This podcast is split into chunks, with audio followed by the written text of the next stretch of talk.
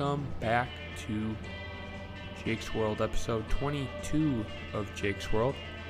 Today is Tuesday, July 7th. Hope you had a good 4th of July weekend. You know, stayed safe, didn't go to vast crowds of people, and, you know, played smart, but had fun too. You don't want to spend the whole summer inside just because well, you'll drive yourself bonkers, but you can't go anywhere and see all kinds of people too. It's a weird place, but I don't know. The lake seemed like the best place to be. It's where I was this weekend up in the middle of the boonies, central Wisconsin. Had a good time. Bad weekend to be a beer. Had a lot of beers.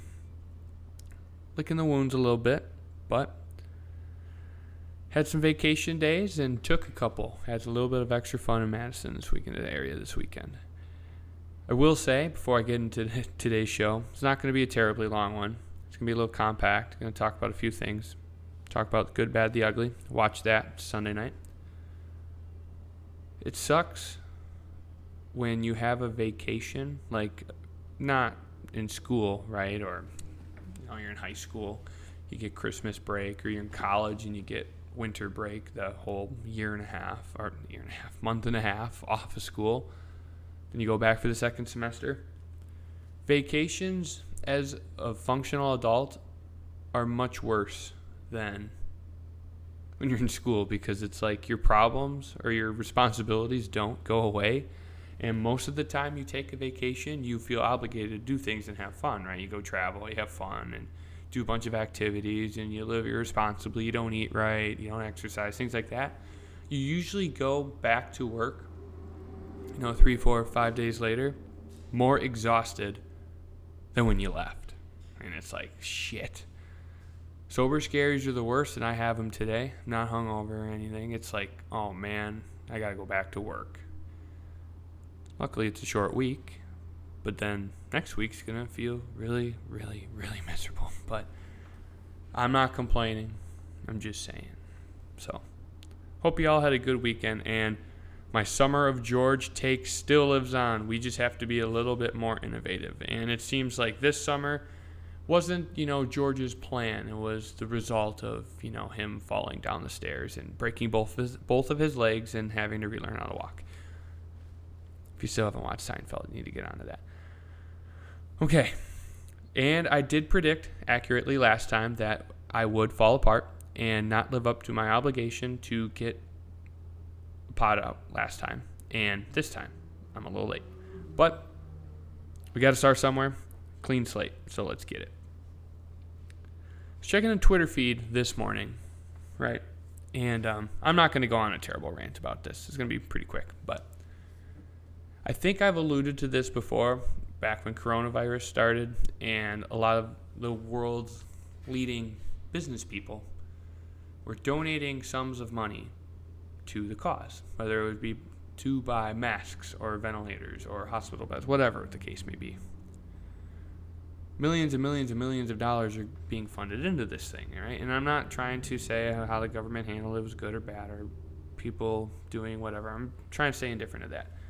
There is just a um, there's a movement that I see everywhere where we talk about people with billions of dollars and how they could suddenly, with the snap of their fingers, solve all the world's problems. This morning was Jeff Bezos. Jeff Bezos is worth uh, over $150 billion. Now, let's think about it this way. I think we get lost in the fact that you look at the FDIC, right? That is an institution of our government that ensures, I'm not sure what the acronym stands for off the top of my head, but it ensures that your personal bank account is insured to up to $250,000 per account you have. And I think we kind of forget the fact that just because he's worth $166 billion that he has 400,000 bank accounts, that he has $250,000 in. That's not how billionaires work. Bezos has investments everywhere, everywhere, everywhere. a small fraction of that's in cash. And he doesn't have a bank account number with one six six zero zero zero zero zero zero zero zero in it. And he's not entitled to solve all the world's problems. We have a sense of entitlement in this country, and it's a problem. And it's gotten worse as this lockdown started because now we need things to talk about. And, you know, these social movements are starting, which they're not bad, but there needs to be a voice of reason. Let me be that voice of reason. Those guys give away hundreds of millions of dollars every year.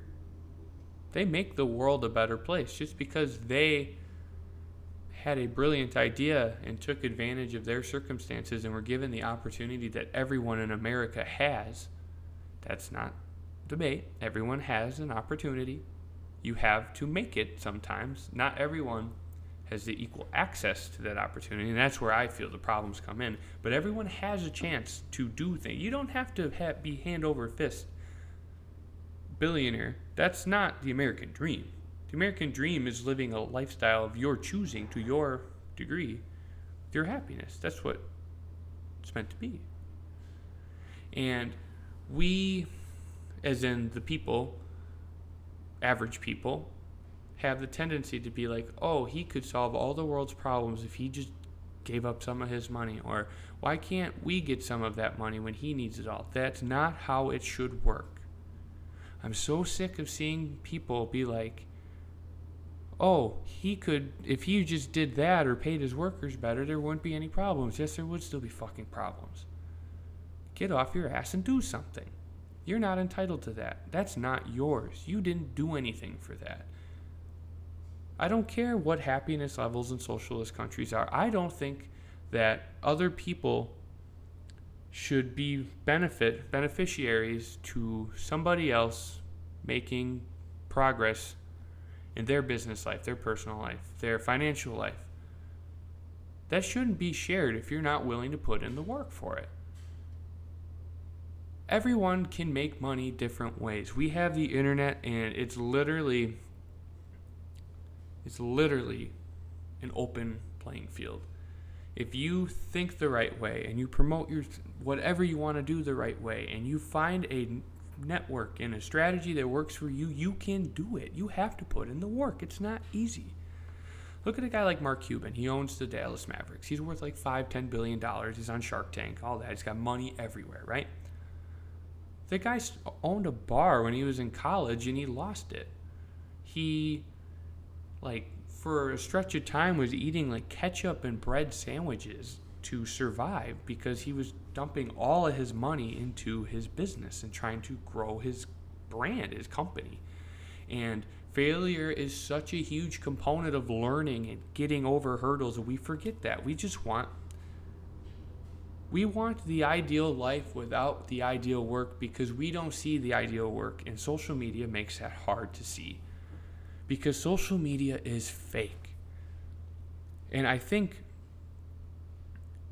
we look at other people's lives based on their Instagram posts way too much. Oh, they go and travel and do this. They have a big house, they have a fancy car.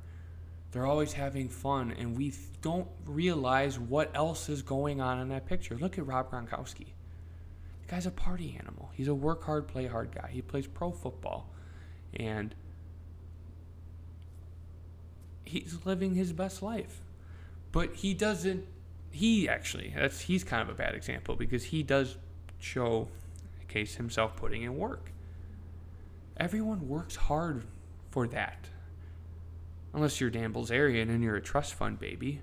But even then, it's like he could have blown through all of his money and he has to find a way to generate that to sustain himself. And he does. He has a apparel line and whatever else he does, I don't know. But we get so caught up on the niceties of life and the luxuries of life that we don't see what goes on behind the scene because posting about you spending hours, you know, reading books and studying finance investments and networking and hustling does that's not appealing. Sipping a daiquiri on the beach is appealing. And then your like count blows up. But you could do the opposite and show all the things that work hard that like you know you need to put in the work to achieve and that doesn't get any attention because that's not appealing. And we forget that. I'm not jealous of people who've made their money. I'm jealous because I don't know how to do that and I haven't figured that out for myself yet. We need to remember that. They earned that. They did. They put in the work. No one else is entitled to that. And I don't think that's fair. Why should someone else reap the benefits of something that someone else did? They're not willing to do it. Why should they be a beneficiary to that? That's how I feel. If that's if you don't like that, well, too fucking bad. I don't think this country should shy away from that. Now, there's problems in capitalism, of course, and we should work on addressing those to the best of our abilities. But money isn't just taking money from the top 1% and giving it to everyone else isn't going to solve anything. It's just not. Everyone has to make their own way in life in this country. Don't be a sheep. Don't listen to what the news tells tells you to do. Don't be bound to a societal structure where you have to go to college and get a job and then expect to be rich beyond your wildest dreams because that's not going to work. You have to find your own way to do it. And finding your own way isn't complaining about how others did it and expecting, you know, change because you're too lazy to go out and get it yourself. That's the end of my rant there. A week or two ago, this is kind of going to be you know, TV movie based the rest of the way out. I saw a post on Twitter or somewhere about an HBO television series bracket. Right? Now I love HBO. When I moved into the apartment here, I got it free for a year because of the cable company. I called a little bit late to get my cable installed and I had to wait like 3 weeks and they were like, "Yo, we'll throw in HBO Go for a year, or go HBO Go free for a year for you. I'm like, oh, decent. I can watch Sopranos, I can watch Game of Thrones whenever I want. Cool. So naturally, I'm intrigued at this list. And HBO has a track record of being some of the best content creators in the TV space ever. I looked at this bracket, which I'm going to run through, and quite frankly, I was appalled. Now, let me pull it up. I'm going to run through each television show, miniseries, whatever. They did it like uh, tournament style, bracket style.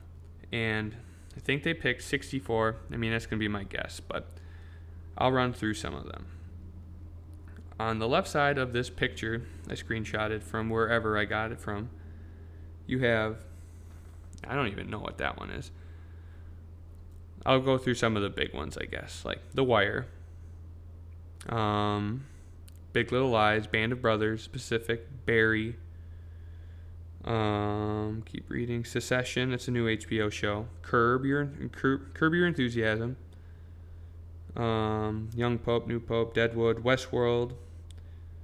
Uh, that's on one side. There was like 32 there. I kind of just skimmed through them. I didn't read them all. Some of them I don't even know what they are.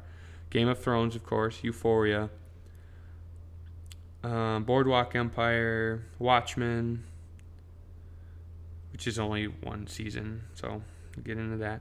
Sex and the City, it's an older sitcom. Entourage, um, Chernobyl, um, The Sopranos, Oz, True Detective, Ballers, Silicon Valley. Okay.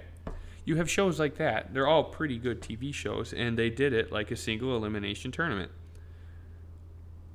Now, I want to focus on the top 16 here.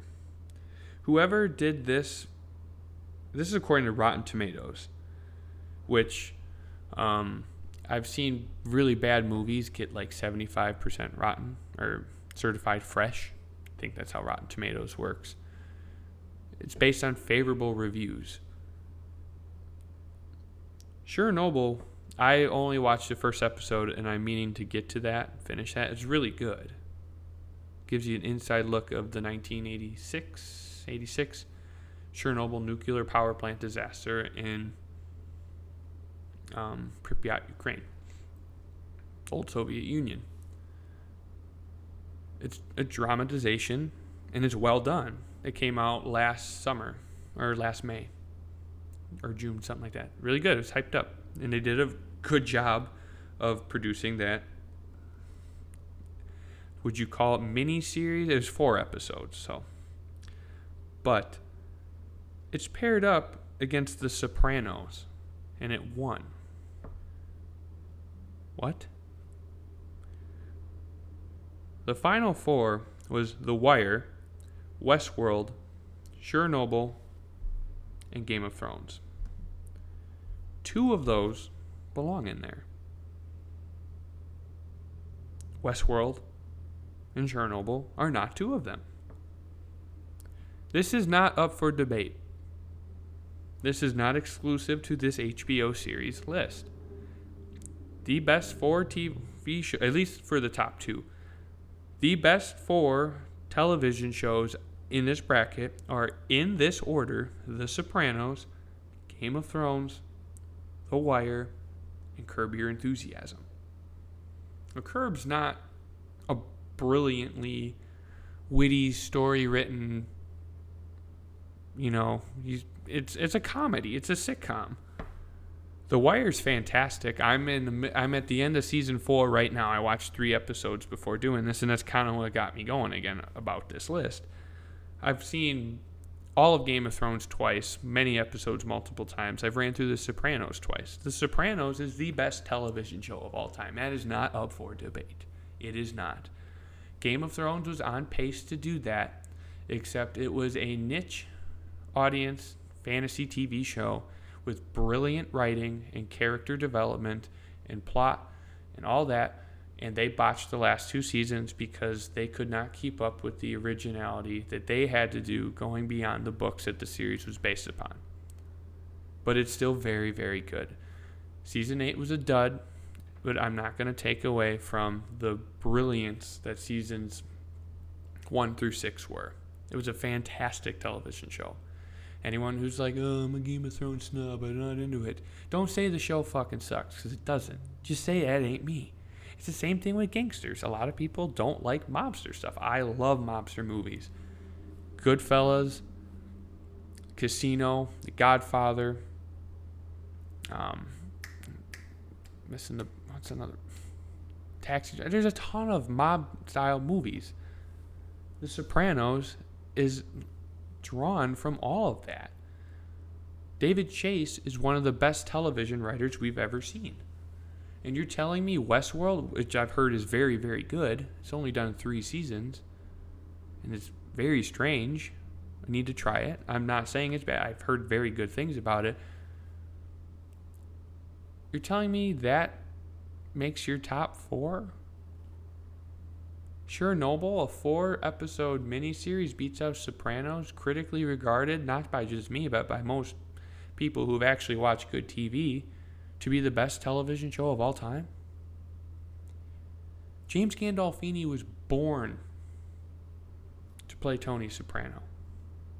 No one else could have done it like that.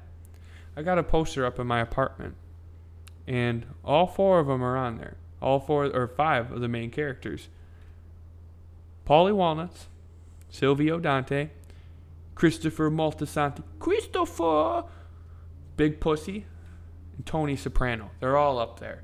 There's a reason why they're up on this poster with all of the best mobsters in cinema because it's meant to be up there. And you're telling me that this show gets knocked out in the 16th round, the Sweet 16 of HBO shows? Please. This writer should be fired. That's a fucking joke. And if you have access to HBO Max, you need to watch Sopranos. It needs to be whatever you're on. I don't care if you're I don't even know what kind of petty television most people watch. If you're like I don't even know. If you're in the middle of Grey's Anatomy, you need to fucking pause it and you need to watch Sopranos to actually watch good television. It's incredible Edie Falco's in all kinds of shit, and she plays Tony's wife, and no one knows it. Tony, that's what she put was put on the map for. And it's the same thing with so many of those Game of Thrones characters too. Like you see inside documentary style talking from a lot of them, and they're like, they the actors who you know auditioned for this role or were asked to audition for this these roles in the show, like turn their nose up at it, and they're like, fantasy show, yeah, that's never worked before, and look at it. The only thing that's been even more successful in that type of genre was Harry Potter, which is more, it's different, it's wizardry, it's magic stuff, but like the medieval style kind of fantasy magic mix stuff in there, whatever, was Lord of the Rings, and that's immensely popular based on books as well. And it's the same thing with Game of Thrones. George R. R. Martin is a fantastic writer. Those he just, I think they just ran out of script. And that show didn't even win. Like I'm gonna double check, but like that won that side of the bracket. And oh, they had two. They didn't even pick a winner. It was Westworld and Game of Thrones. What? If this is based on Rotten Tomato compilings, whoever made this picture and took the time to do this bracket should be fucking canceled. Because that's a joke. I'm a TV and movie snob. Out of everyone I know, there's only a few others who've got an opinion that I value more than mine when it comes to TV and movies. That's a dud. Now, my moral of this second little rant I did watch Sopranos, watch Game of Thrones, watch The Wire. The Wire, especially, because it gives you an inside look of life in big cities, especially with everything going on now. And it's eye opening. But things like this happen even today, and this show's 10, 15 years old. It's pretty jarring, and it's well done. It's well written. You need to pay attention to it. Season two of that show, The Wire, not very well liked. I love it. I thought it was. It's good. It's all good.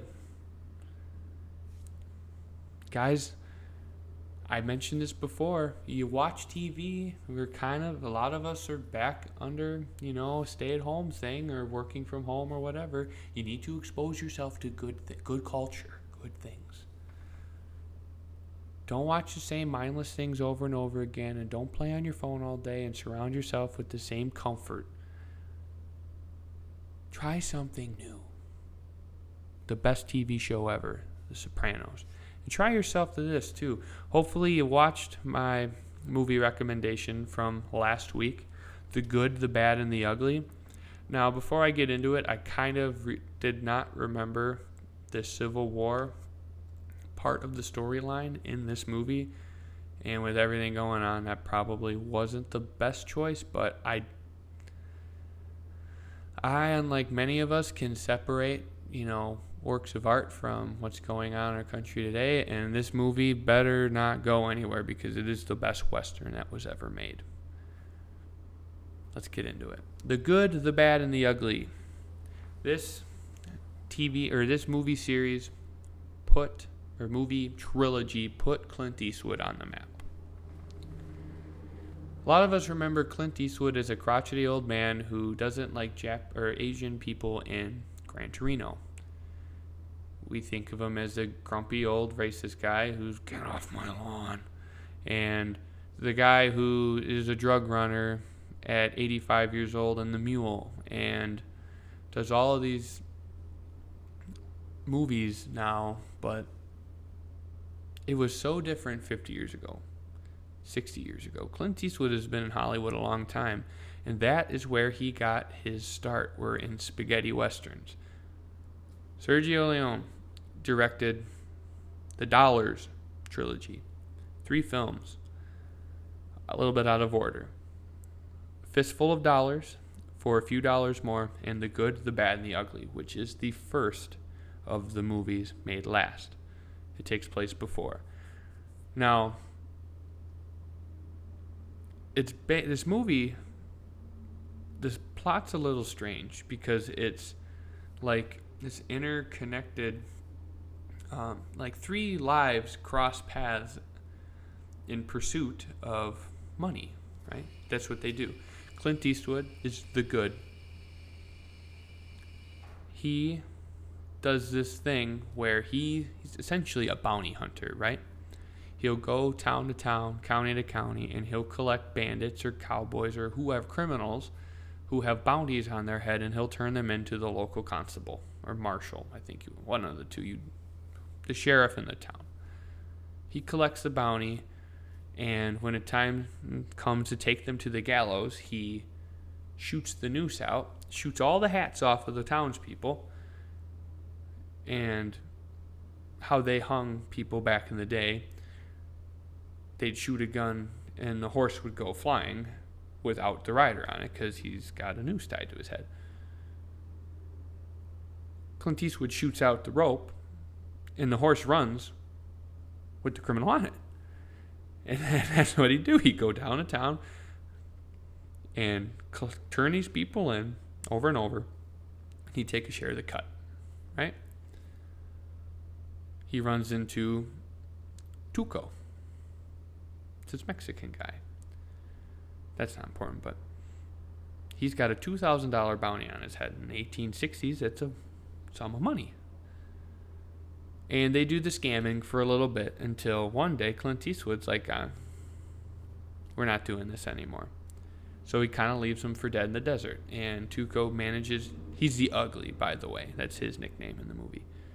He manages to find his way back to town and he gets his strength back. And now his goal is to get revenge on Blondie, the good Clint Eastwood. And then it's kind of like the opposite situation happens. Like Clint Eastwood's about to do another bounty thing, but Tuco catches him, and then they execute the guy on accident, and then he, like, Blondie gets captured and has to go through the desert, no water, with the ugly tormenting him the whole time. Now, in the meantime, the movie starts with Angel Eyes is his name in the movie, the bad. He is pursuing a treasure that is buried in a cemetery under a grave that we don't know about. There's $200,000 in a chest or in bags buried in some person's grave in a cemetery. I assume this movie takes place in Texas. They don't give you a ton of details. I think the ambiguity of the movie, ambiguity, sorry, kind of gives a timeless piece to the movie. You can apply it to different settings and it seems a little more timeless when you don't put a name and a place and a date on things. You got to contextualize a little bit. Now, Angel Eyes is looking for a person named Bill Carson. Now, from the way the movie is filmed, I'm not sure if the Civil War is still going on or if the war is over and the Union is trying to catch the remnant of the Confederate, the Confederate Army. But Bill Carson serves in for the South, and he knows the location of this grave in the cemetery. And Angel Eyes is trying to track him down, and he's, you know, running into anyone with information on him and killing anyone who gets in his way. The three lives cross paths because Tuco and Angel Eyes know each other. Their paths cross, but it's because Bill Carson is killed fleeing the army or fleeing the Union, essentially, whatever. And while Tuco and Blondie are stumbling through the desert, they run into his stagecoach. And Clint Eastwood is like, he's dying of thirst, and Tuco intends on leaving him for dead. But Tuco's like, oh, that's Bill Carson. He's like, oh, the money, the money. He's like, give me water and I'll tell you where the money is. And he goes up to get water. Blondie finds a way to get the information of where the grave is from, or where the grave is, while Tuco before he went to get water, found out where the cemetery was. So they both know a piece of the information and they need each other alive in, in order to find this gold. And you can tell they like want to cross each other, but whatever. Now, Angel Eyes disguises himself as a, a captain or a sergeant at a POW camp wherever this takes place because he knows Bill Carson is a rebel soldier, and if the Union can capture him, he can get some information. Blondie and Tuco get captured, and now their three their three paths intertwine.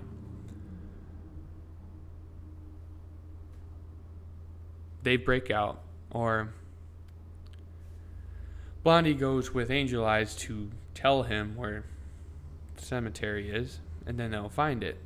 Tuco escapes from the prison or off the train, you know, being moved somewhere else. And they all meet up again. Or Blondie and Tuco meet up again. And Angel Eyes got a bunch of other guys with him in this um, abandoned town where, you know, the war is still being fought, or battles are being fought. And they manage to escape. They kill off all the other men and they go pursue the gold. The Ecstasy of Gold is a song that's used in you know this final little final scene and they're looking for the grave right or it's the movie says that the gold is buried in the grave of Archie Bradley, I think his name is, or Arch Stan, or something like that. They're digging up the grave, and nothing's in there after they open it. Angel Eyes comes back and he's like, You're not going to help dig? I ain't digging. There's nothing in there. And then they're like, Well, what are we going to do? He's like, Let's settle the score. Clint Eastwood grabs a rock. And there's like a um, like an amphitheater style center to this cemetery. It's all rock. It's a big circle, right? It's where they do a ceremony or whatever. And they duel like a Mexican standoff, except I don't think that's what they called it back then, and the, it's different. They duel. The winner will know the name of the grave. He gets the gold. Blondie wins. Blondie unloaded Tuco's gun the night before. Angel Eyes was too slow. They split the gold, one rides off. It's funny because at the end of the movie, it seems like Blondie's going to execute Tuco, and it doesn't happen. Leaves him there. Just like old times. Shoots the, shoots the rope, and he's got to fend for himself. And, excuse me. Um, I love westerns. A lot of people don't. They're slow. There's not a ton of action into them. They're better written. New westerns are a little better with incorporating an actual moving plot with western themes, but westerns, you know, before 1970, a lot different. Even, I mean, Clint Eastwood's been doing westerns for, I think the last one he did was The Unforgiven in 1991 with Gene Hackman and himself. But westerns are totally different now. Like, um, Kevin Costner and Rob Duvall were in one. What was that one called? Uh, shit. Um, Open Range. Um, Tombstone's a good one from the 90s. But this one takes the cake because it's a long one. It's three hours long, but the story is good. It takes a long time to develop just because those movies are a little s- slower. But it's laced with some humor in there. And the actual story of finding this gold under this unmarked grave Oh, I didn't even tell that part of the story. Blondie wins. He picks up the rock and shows Tuco. He's like, "There's nothing on there," and he's like, "Yeah, because there's nothing on the grave, dummy." Then they go dig it up, and he's got eight fucking huge sacks of gold. But get the gold, secure the bag. The story goes through so many things, and it's like an Odyssey tale, right? You know, the Greek myth of Odysseus. You know, after the Trojan War having to sail home, and it takes him so long to actually get home because he comes across every obstacle you could think of in this fable or story to get home. That's where the word Odyssey comes from. endless journey. And that's what this was. This is essentially an Odysseus style Western to pursue the gold, the ecstasy of gold. And they get it.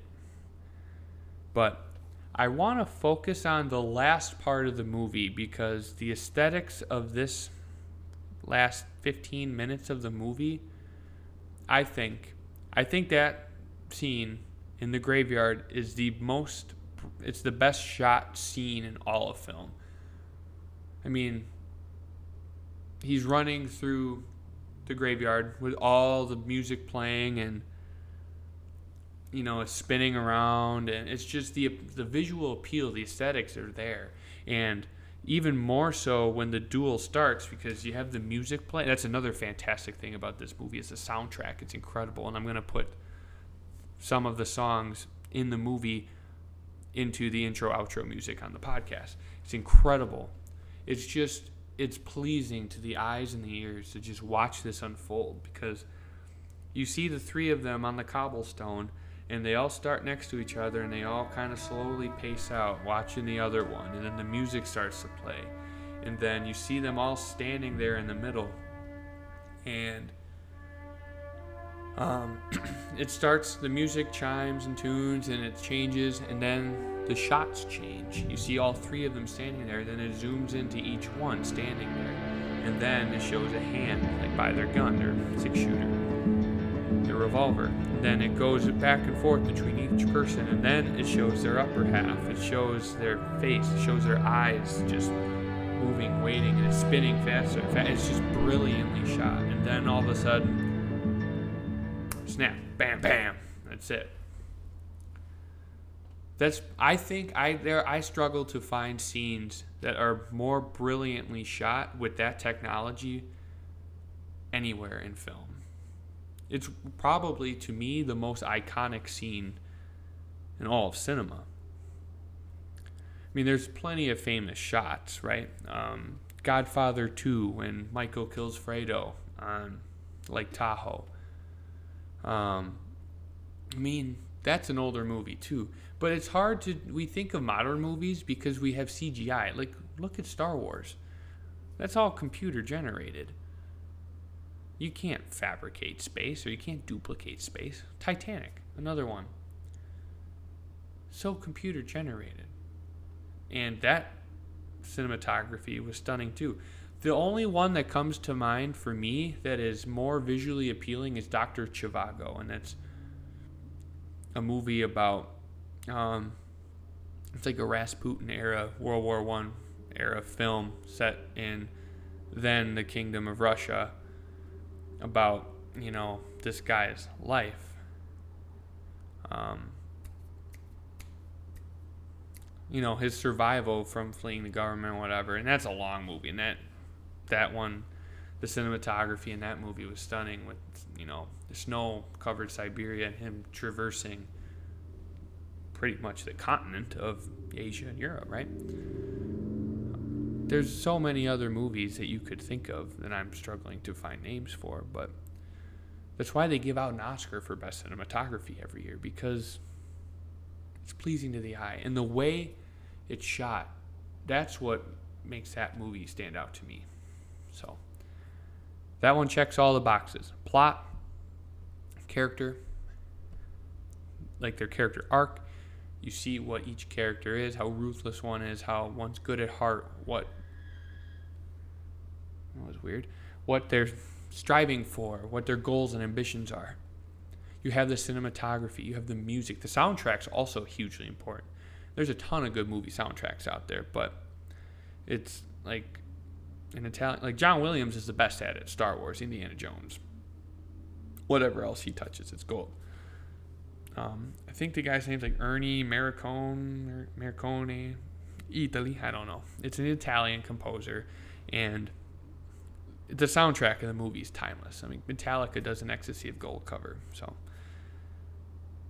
If you didn't watch it before listening to the pod, I'm sorry because you missed out on a good opportunity to watch a really good movie. It's old.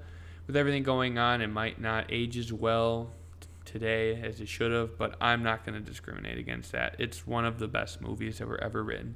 AFI agrees. Any list that you see of a movie collab ranked, it's top 10, top 15, top 20 in a genre of film that isn't very popular, especially not anymore. In the 40s and the 50s and the 60s, all of your big name actors did westerns. John Wayne was one of the biggest movie stars there are. Humphrey Bogart at the time was huge. Gregory Peck did westerns. All these old time actors, James Stewart, um, Burt Lancaster, all these guys did westerns. Whether it was one or two, or if he was a career western actor like John Wayne, or um, even I think even like guys like Glenn Ford did westerns. I mean, you, if you don't watch older movies, you'll know who John Wayne is, but the other guys you won't know. But all the big names in Hollywood at the time acted in at least a western. They were geared toward men. That's why your dad watches a western every Saturday morning because they like it. It's cool and they grow on you. I never used to like them. I do now. Clint Eastwood started that way, and he propelled his career into doing movies not not just westerns. Then he acted in movies like Where Eagles Dare, World War II films like that. Um, he loves history. He did Dirty Harry, um, Henry Callahan, all those movies, and now he directs movies too. He stars and directs in them, and he's got a great sense of the Outlaw Josey Wales is another fantastic Western that he directed and starred in in the 19, 1973. That's a top five Western for me. I love that movie. He does a great job, and it's the same kind of thing. It's, this movie is different from a typical Western because it's not just a revenge story. His family didn't get killed by cowboys on the ranch, you know, 20 years ago, and he has to cross the entire West to take revenge for his family, or his daughter wasn't kidnapped by people, you know, cowboys or natives or whoever, and you have to go find the local's daughter. It's not like that. And that's what makes this movie so timeless because the plot is a little more normal compared to westerns and it's got it checks all the boxes. So, if you haven't watched it, give it a chance that concludes today's show. It was a little longer than I wanted it to based on what I talked about. I went on a little bit of a rant there, but I love this movie. I'm glad I was able to take, you know, 20 minutes and really talk about it in depth and recommend, hey, you should watch this. Even if you don't do westerns, you don't do older movies, you don't do slower movies or love song or whatever. You don't watch it, you need to try it. Expand your horizons and appreciate something that's really, really timeless. So, Follow me on Instagram, Twitter, Snapchat at Jake Sawinski8, at J A K E S A W I N S K I. If you had a vacation the last couple days, I'm sorry. I'm in the same boat as you. I gotta go back to work. It's only a three day work week, thank God. But have a good rest of your week and talk to you next time. Peace. Oh, wait, wait, wait, wait, wait, wait, wait. Jake, you're a dummy. You almost forgot. Next week's movie a comedy this time. Airplane. It's a good one, I promise. It's on Netflix. Might be on Hulu too. Either or. For real this time. Peace.